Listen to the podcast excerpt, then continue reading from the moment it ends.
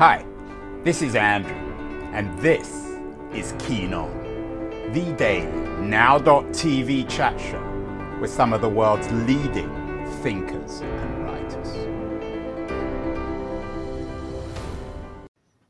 Hello, everybody. It is Wednesday, October the 11th, 2023. It's been quite a week, of course, dominated by uh, the Middle East and what's happening in Israel and the Gaza Strip. But to remember our notions of polycrisis, which the New York based uh, economist Adam Tooze has introduced, um, it's not just global politics that's in crisis. We live in the age of anxiety, we have the threat of big tech, and of course, the thing that perhaps is joining all the dots is our environmental crisis. Uh, one man who's all too familiar with that is my guest today, John J. Berger. He's a Berkeley based environmentalist, uh, very, very influential, written many books, and he has a new cautiously optimistic book out, uh, Solving the Climate Crisis Frontline Reports from the Race to Save the Earth. It's nice to have a glimmer of optimism in these dark days. And uh, John is joining us from his office in Berkeley, California, just over the bay. Uh, John, before we get to the book and the environmental crisis, more more specifically, do you think in do, do you acknowledge the idea of this what what Tooze calls a polycrisis, and is the environmental crisis joining the dots? Is that the meta crisis of the of the early 21st century? Actually, I think that that expresses it very aptly, Andrew. And the uh, climate crisis actually encompasses so many realms. It, it really entails all of our social interactions and it entails all of our interactions with the natural world. So it is something that pervades our reality today.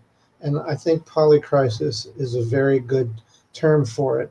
It has multiple impacts, of course, upon the natural world, and through its impacts on the natural world, uh, it impacts us, but it also impacts human society and settlements directly. One way to see that, for example, is all the instances of extreme weather and sea level rise. So this is something that uh, it's inescapable, and it's also a polycrisis in the sense that if extreme weather continues accelerating and we face catastrophe upon catastrophe and millions and millions of refugees, our social safety net can really become strained to the point that social order begins to degenerate and break down. And we lose fundamental uh, institutions that are important to the conduct of a civilized society. So, in that sense, this is a civilizational crisis and it's also an existential crisis. Civilizational and existential. And, John, I introduced you as an optimist. Maybe I made a mistake there. Maybe you're a little darker than I thought. Tell me a little bit about yourself. You've been in this game a while. Um, you've been very influential. You were one of the the the early writers and scientists, technologists warning us off nuclear power. How did you get into this in the first place?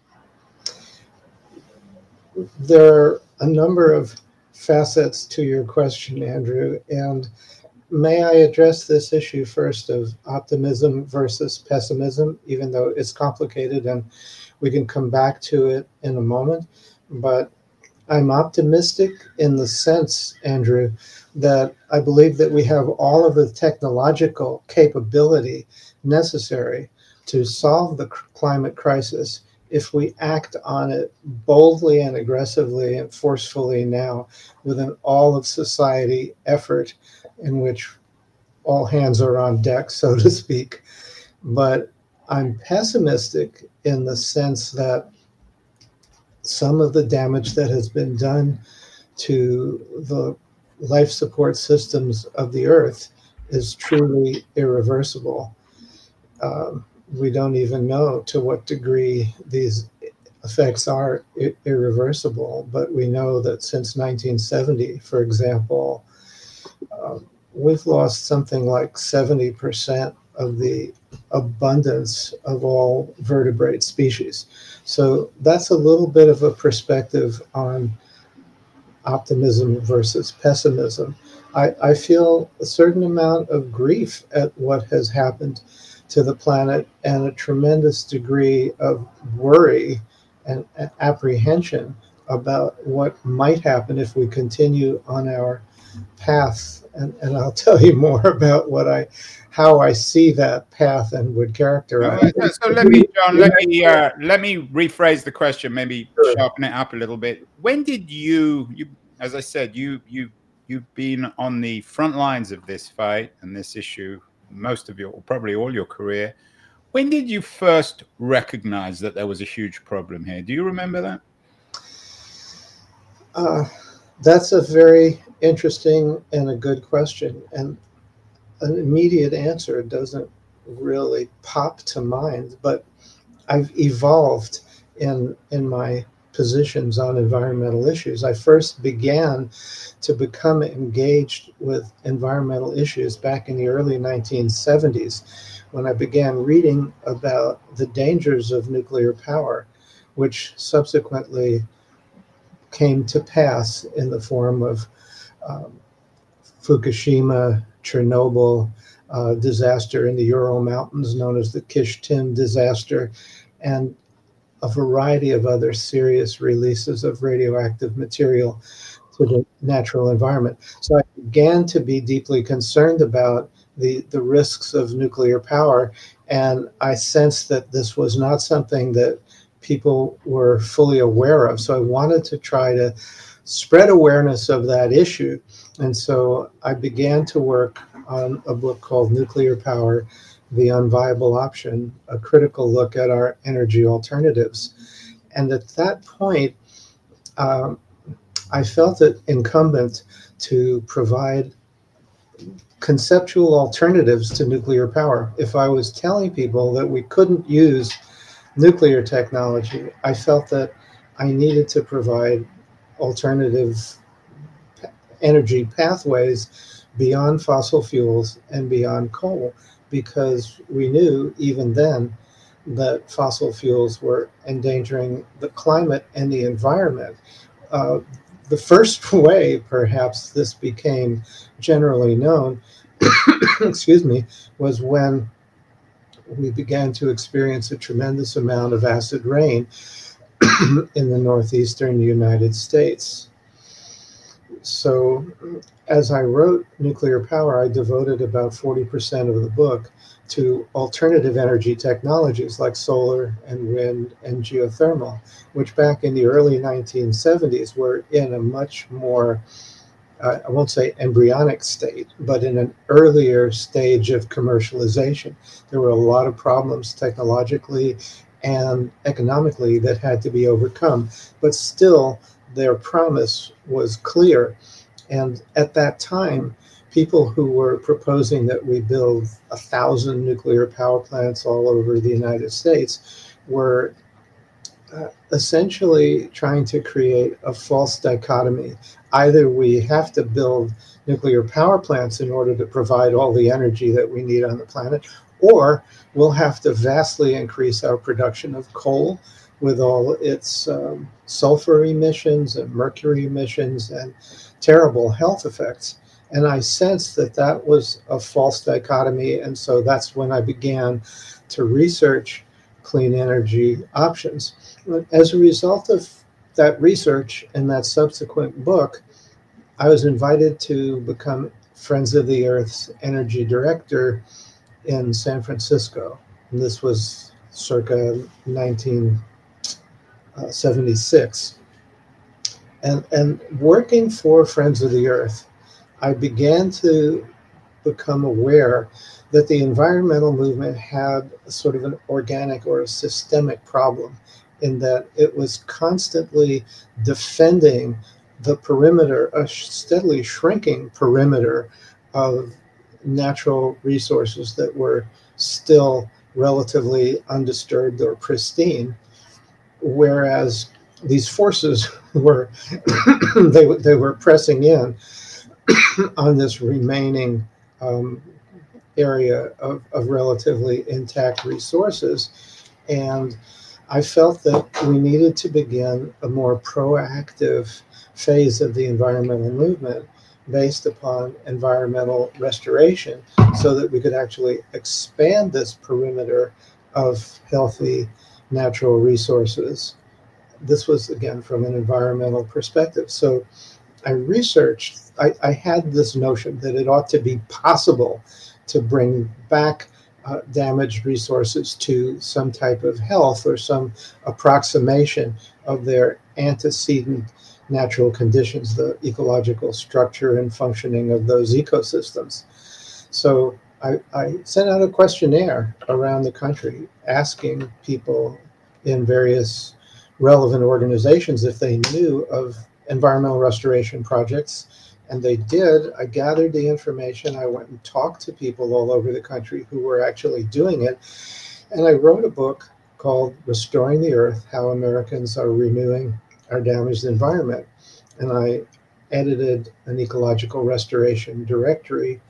And, and, and I, I subsequently saw that. That was in 85, right?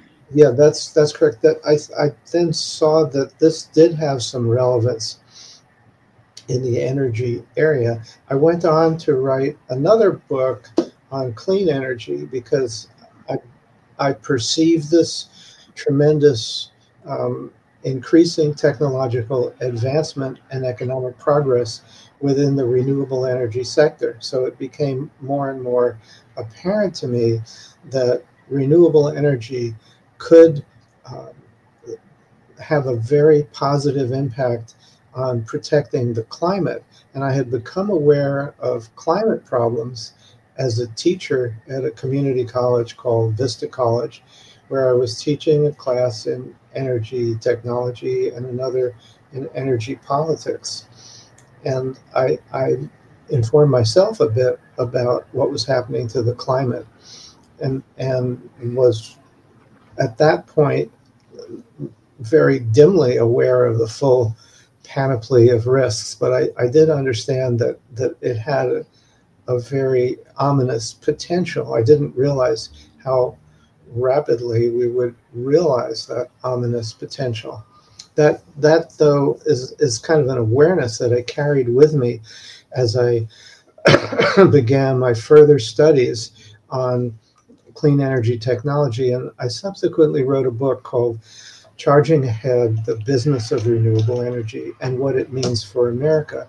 And I think that was the first time that I really made an explicit connection between clean energy technology and its potential and the need to, at that time, reduce American oil dependency on the Middle East. Subsequently, we have now become the world's largest producer of oil and the largest consumer of oil, I believe. And I, I think we're also the largest producer of natural gas and the third largest producer of coal. So th- this is another topic we need to get our yeah and the issue of obviously the middle east and oil is a piece an important piece of our poly crisis we've done a number of shows um, John, on the role of the market. There are people who head up industry groups like Bob Keefe who believe that American capitalism can be leveraged centrally in this fight. And there are others like Jason Hickel, I'm sure you're familiar with him, and Tim Jackson, who believe that there's an incompatibility between capitalism, the market, and addressing climate change. What do you think? I actually think that it is possible to address climate change within the context of capitalism because capitalism is the dominate I'm sorry the dominant economic system throughout the entire world. And if we're going to predicate solving the climate crisis on um, com- completely converting from capitalism to something else I, I think we're just going to never get to the the crux of fronting the climate issues, which I think that we can do either through democratic socialism or through an enlightened and reformed capitalism, where there is a major role for the federal government and for state governments in leading the global climate transition. And in my book, Solving the Climate Crisis, I lay out laws and policies that I think the federal government ought to be um, adopting.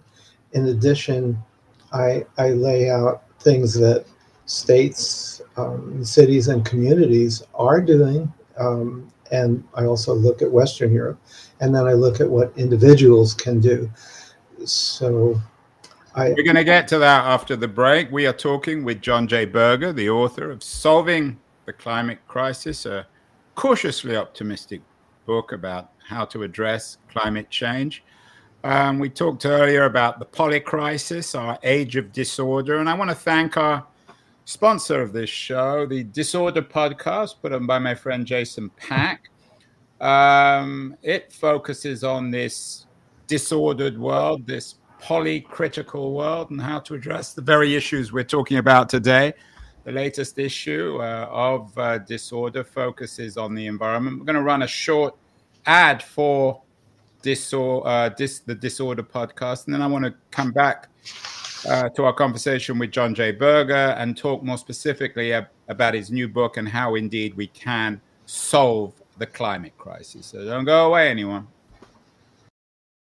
I'm Jason Pack. And I'm Alex Hall Hall, and this is Disorder, a brand new podcast from Goalhanger, where we'll be connecting the dots using our own experiences as well as talking to people at the forefront of global affairs. All seeking to work out why are the world powers no longer coordinating as they once did?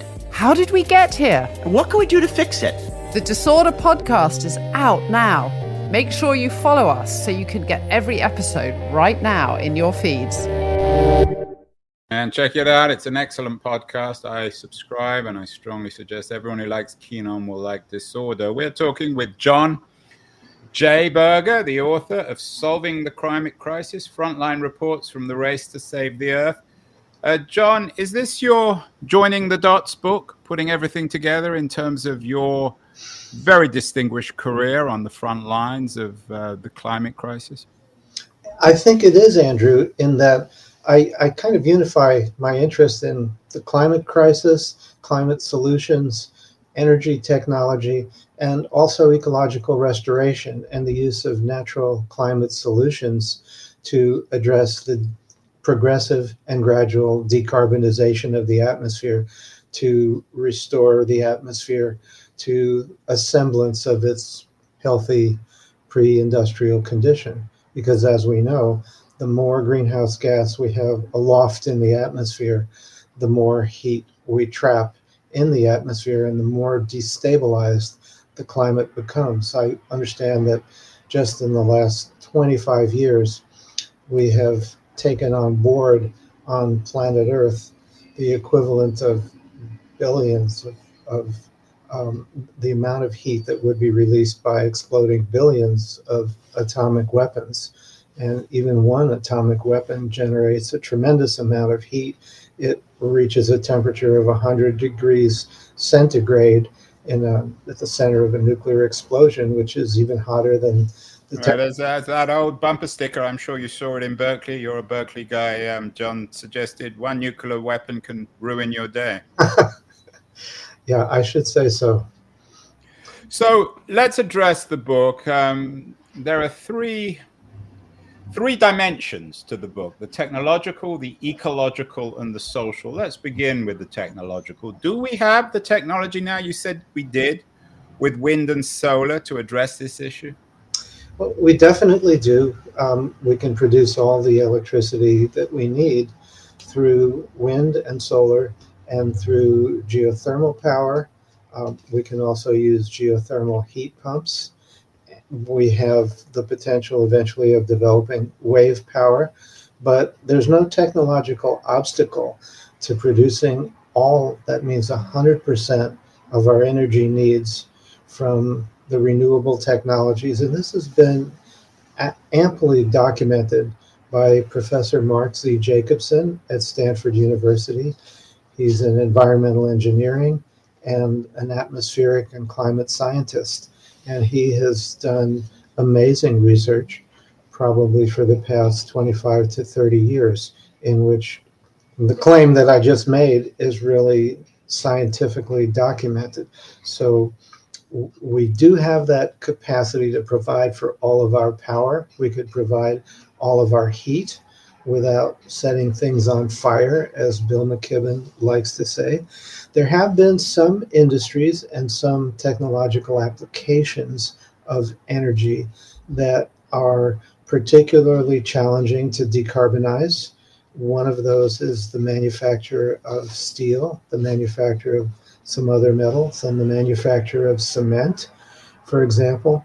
But we now, as I show in solving the climate crisis, there are now techno- technologies that can essentially uh, greatly reduce the carbon footprint of an industry like cement and concrete, which are, this is currently an industry. It's a the cement industry is a $300 billion industry a year, and the concrete industry is a trillion dollar a year industry.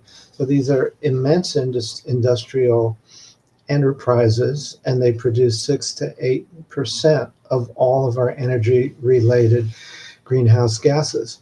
We could um, now greatly reduce and ultimately eliminate that using new technological processes. I can go into the technology. Yeah, John, let, let, me. We've done some shows on the implications of all this new technology, and not everyone's quite as optimistic as you. We did one with Siddharth Kara, who has a new book out, Cobalt Red, the how the blood of the Congo powers our lives, suggesting that our obsession now with alternative energy is creating a new kind of neo-slave economy in um, in the Congo. Are there implications of all this new technology which we're not aware of, which we will become aware of as we became aware of the dark implications of industrial technology um, in the 20th century? Well, let me just address the implications of what you were just saying about cobalt and some of the terrible and unjust conditions under which some of our um, strategic materials are obtained today. It is possible, and I know that Tesla has already done so, to produce batteries that don't require some of these uh, elements like cobalt. Um, I think they have produced um, a battery that doesn't have cobalt and that doesn't have nickel in it. Uh, the future will be batteries that perhaps use an iron phosphate technology or some other technology that is not so dependent upon these relatively rare elements. And uh, I think that we are also attempting to become more self reliant in our energy supply and source these materials from the United States where we can more carefully regulate their um, environmental footprint, if you will.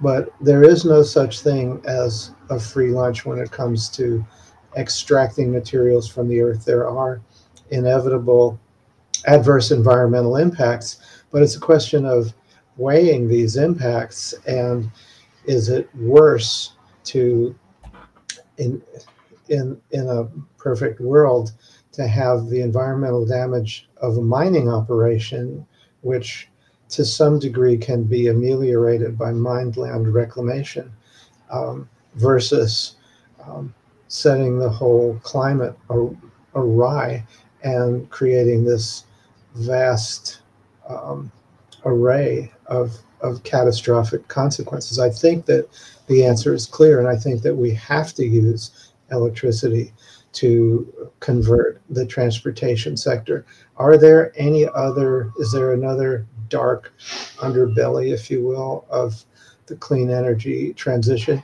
I think that there are environmental impacts of any large systemic energy transition or development. But as I say, I think you have to look at the trade offs. There will be damage to desert lands if you put a solar power plant in the desert. Uh, we can mitigate some of this damage. We can put more solar on rooftops. As I fly over the United States, I see millions of rooftops that that would be ideal for solar and that are in relatively hot, well insulated areas, and yet there's no solar adoption there. So that's a, an area. Yeah, it's I, astonishing, really. Let, us move on to the second dimension, uh, John. Sure. Uh, the ecological dimension. What, what, what do you mean by this, and what's its place in in in solving the the climate crisis? There there are many ways, for example, for us to relate to the natural world. That we can take old growth forests and we can clear cut them, and then we can have cattle. Um, grazing on that land and in the tropical sun that soil becomes degraded the land gets worn out and we've lost a valuable natural carbon sink. When we say carbon sink, we mean a natural. Um, um, I, I'm thinking in terms of an ecologist, sort of an ecological compartment where carbon can be stored for various lengths of time if we do it right. Trees can be standing for centuries. Soils can be relatively undisturbed and can also lock carbon beneath the surface of the soil for indefinite periods of time. Uh, if we plant the right plants to rejuvenate um, soil that has been badly abused and eroded and degraded, certain plants will send deep roots down into the soil when those roots die. They take the carbon that they've pulled out of the atmosphere during photosynthesis, and that carbon then becomes incorporated into the soil and enriches the soil. Carbon is like the fuel for uh, soil ecosystems.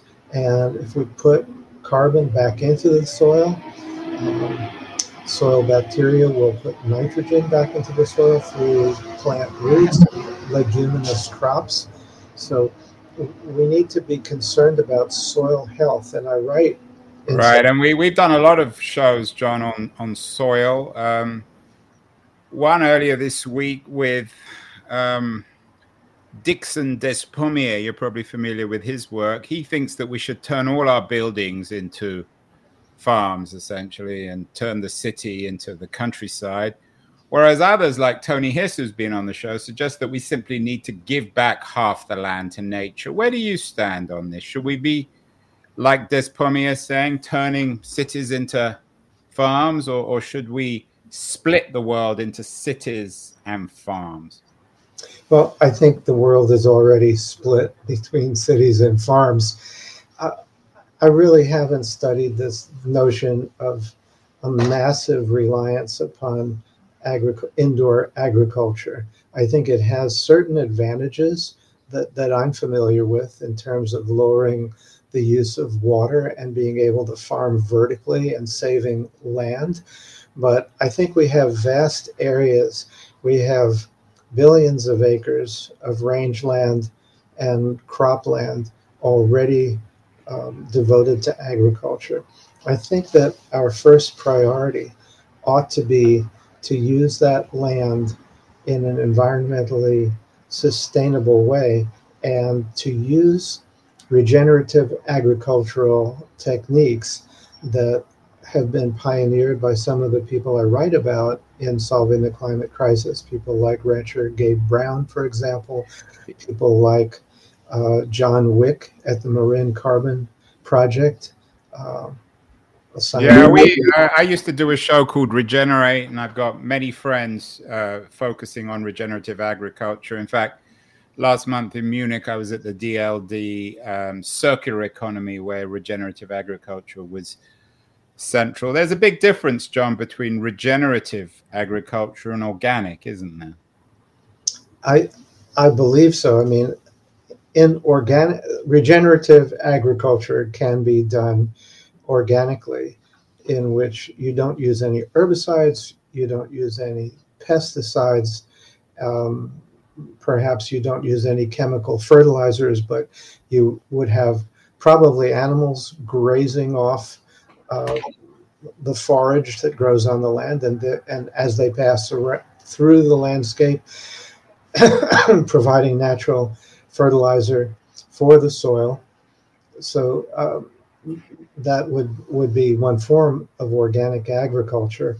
Regenerative agriculture might not necessarily meet all the detailed criteria of being organic, but it might nonetheless um, improve the quality of the soil, make it less um, uh, less prone to drought, for example, because when you use regenerative agriculture, as you know from the previous shows you referenced, what's likely to happen is you're going to improve the water holding capacity of the soil. You're going to protect the surface of the soil by keeping roots in the soil year round and preventing erosion and, and slowing evaporation.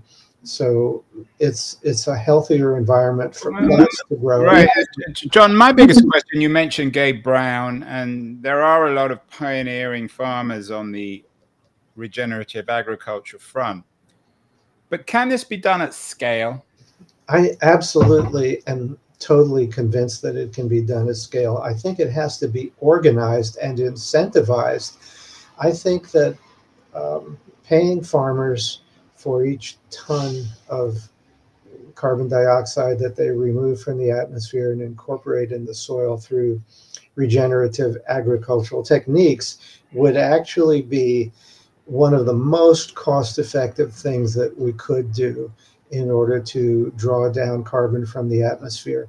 I think that when you compare the costs of these schemes to use engineered devices at hundreds and hundreds of dollars a ton to take carbon out of the atmosphere mechanically and then somehow compress it and transport it and store it in the ground.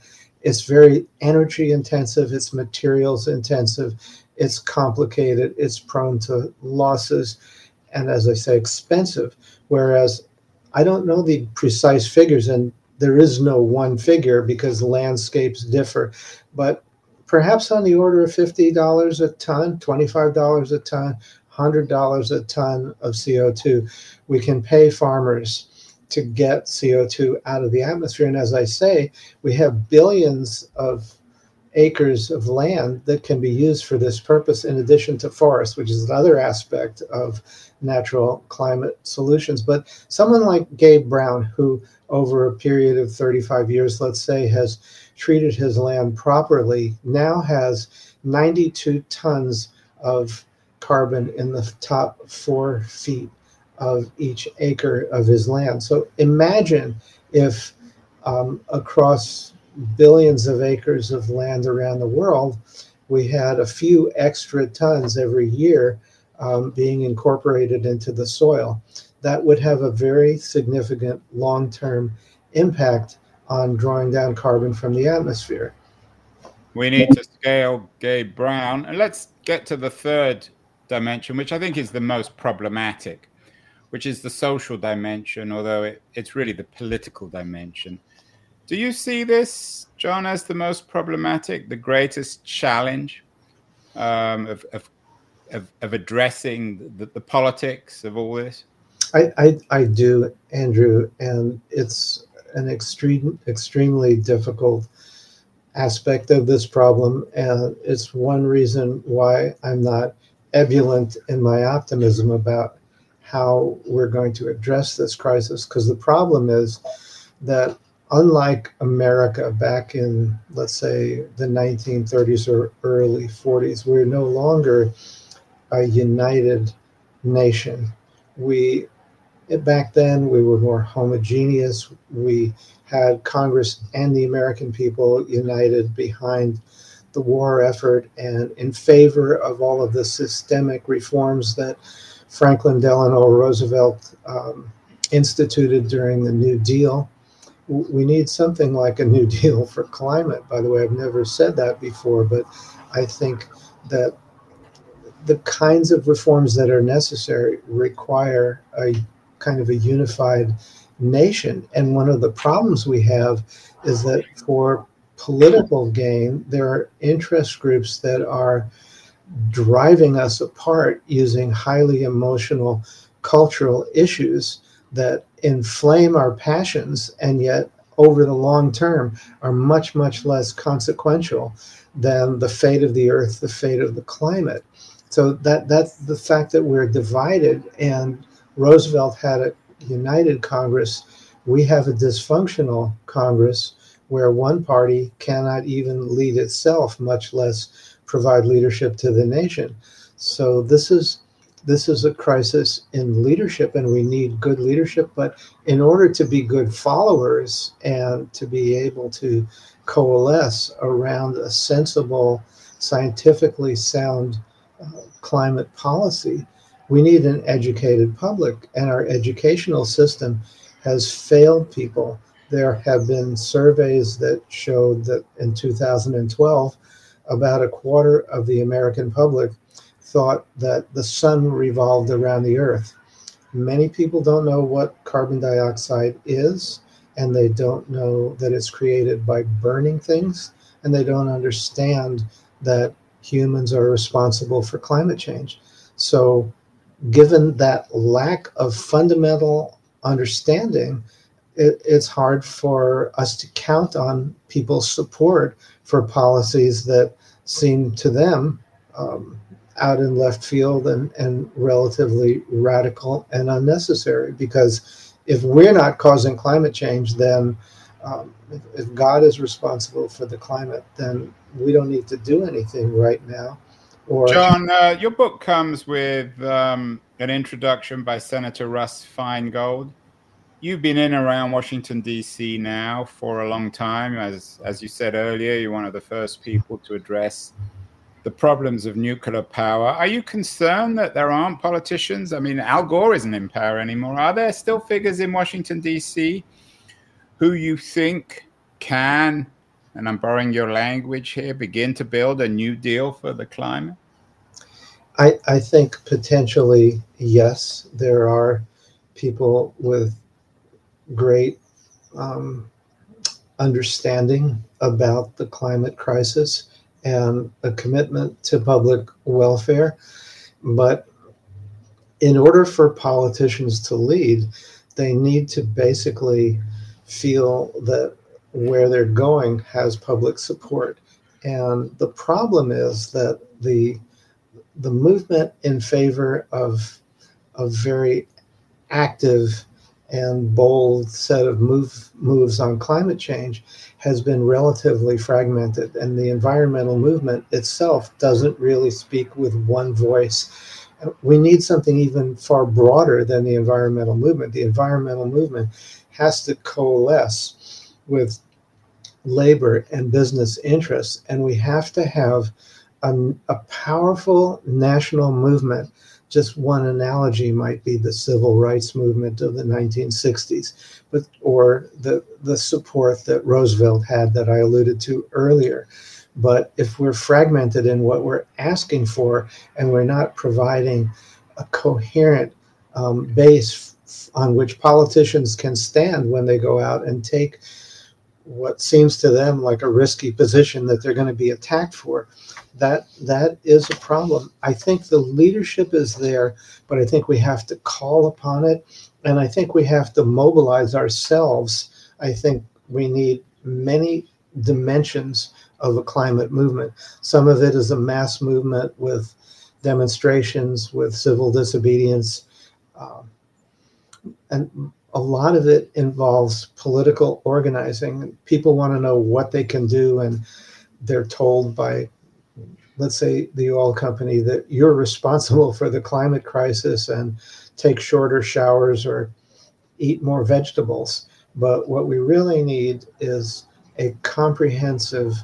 national strategic climate plan that's science based with timetables and milestones. Do you believe you're going to get that? I mean, you said you were cautious. I introduced you as cautiously optimistic in the Washington D.C. of October 2023, it's hard to even imagine Congress opening up for business, let alone fashioning this. Maybe that's the subject of another book. I wonder also, John, whether there are credible critiques of some of this stuff politically. Lucas Chancel, the French writer was on the show a couple of years ago talking about uh, when the healing the environment means hurting the poor. Of course, we have an ongoing debate in the U.S. in terms of the fate of coal miners in West Virginia. People like politicians like Joe Manchin are ambivalent because their constituency will be, it seems at least, negatively impacted if we move away from fossil fuel. I think are there going to be casualties of this inevitably, John? Do we need to be honest? I I think that in every transition there are winners and losers, but I think the winners will far outnumber the losers. And Andrew, uh, for example, we have in total 360,000 workers in the coal and oil industry. We already have 3 million plus workers now in the clean energy industry. And if we make a rapid transition, we can produce many millions of new good paying jobs in clean energy technology. We can certainly afford to offer retraining, um, early retirement, other benefits to ease the transition of fossil fuel workers. And we can also redeploy those workers. We literally have hundreds of thousands of abandoned mines in this country and 57,000 abandoned oil wells in the country. We could put some fossil fuel industry uh, workers uh, to, to work um, trying to reclaim uh, land and undo some of the damage done by the fossil fuel industries. And we can also, as Dan Reicher of Stanford University has pointed out, repurpose some of the fossil fuel industry installations into clean energy um, production nodes or transmission centers. And there's absolutely no reason why somebody who's working in the fossil fuel industry can't be retrained and can't find a position in a clean energy industry. I, I, I don't see that as a huge problem. Uh, maybe you can enlighten me on what are some of the other dangers of this transition. You allude to injustice, and I see the. Well, this was Chancel who who sees um, who sees the impact, particularly on the the yellow vest movement in France, um, uh, in the context of the, shall we say, the elites and their embrace of environmentalists, environmentalism at the cost of poorer people? I don't think that that necessarily has to be the case. And I think that we can design policies, and to some extent, President Biden did so in the Inflation Reduction Act, where there are preferen- there is preferential treatment for disadvantaged areas. And uh, where there are programs that provide low income people with subsidies for home insulation or subsidies to buy clean vehicles.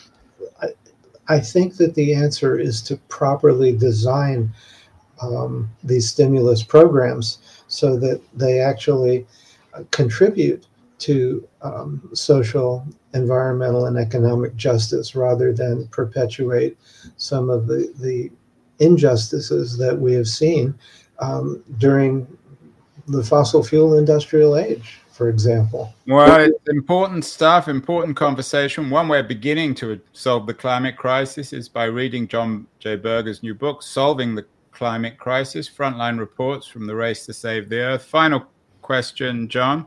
Yes. One thing that people can begin with, one thing that everyone can do to begin to solve the, the climate crisis. Well, I think one thing that everybody can do who is a, an adult in the United States can be to make sure that they have current voter registration and go out and vote and protect our democracy because if we lose our democracy in the United States, and as we know, it has been threatened and is being threatened, we will lose the ability to save and protect the climate.